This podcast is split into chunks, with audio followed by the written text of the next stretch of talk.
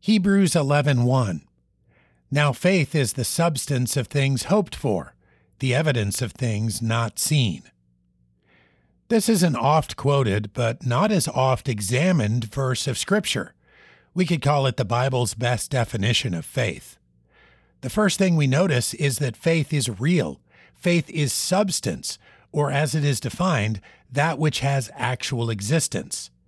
Faith is not just a feeling or an emotion, though its presence may be seen in these characteristics.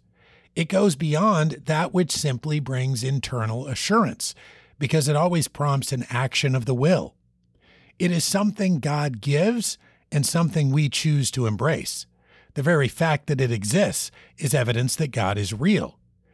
Critics of our Savior and His Word will set it against fact, as though faith and fact are incompatible or in opposition. Nothing could be further from the truth. It is faith in Christ, in fact, that brings about the relationship that opens our eyes to the facts of the Scripture. These facts are spiritually discerned, and faith makes them clear. We look forward in hope, but that hope is made real by faith. Hebrews 11:1 Now faith is the substance of things hoped for, the evidence of things not seen.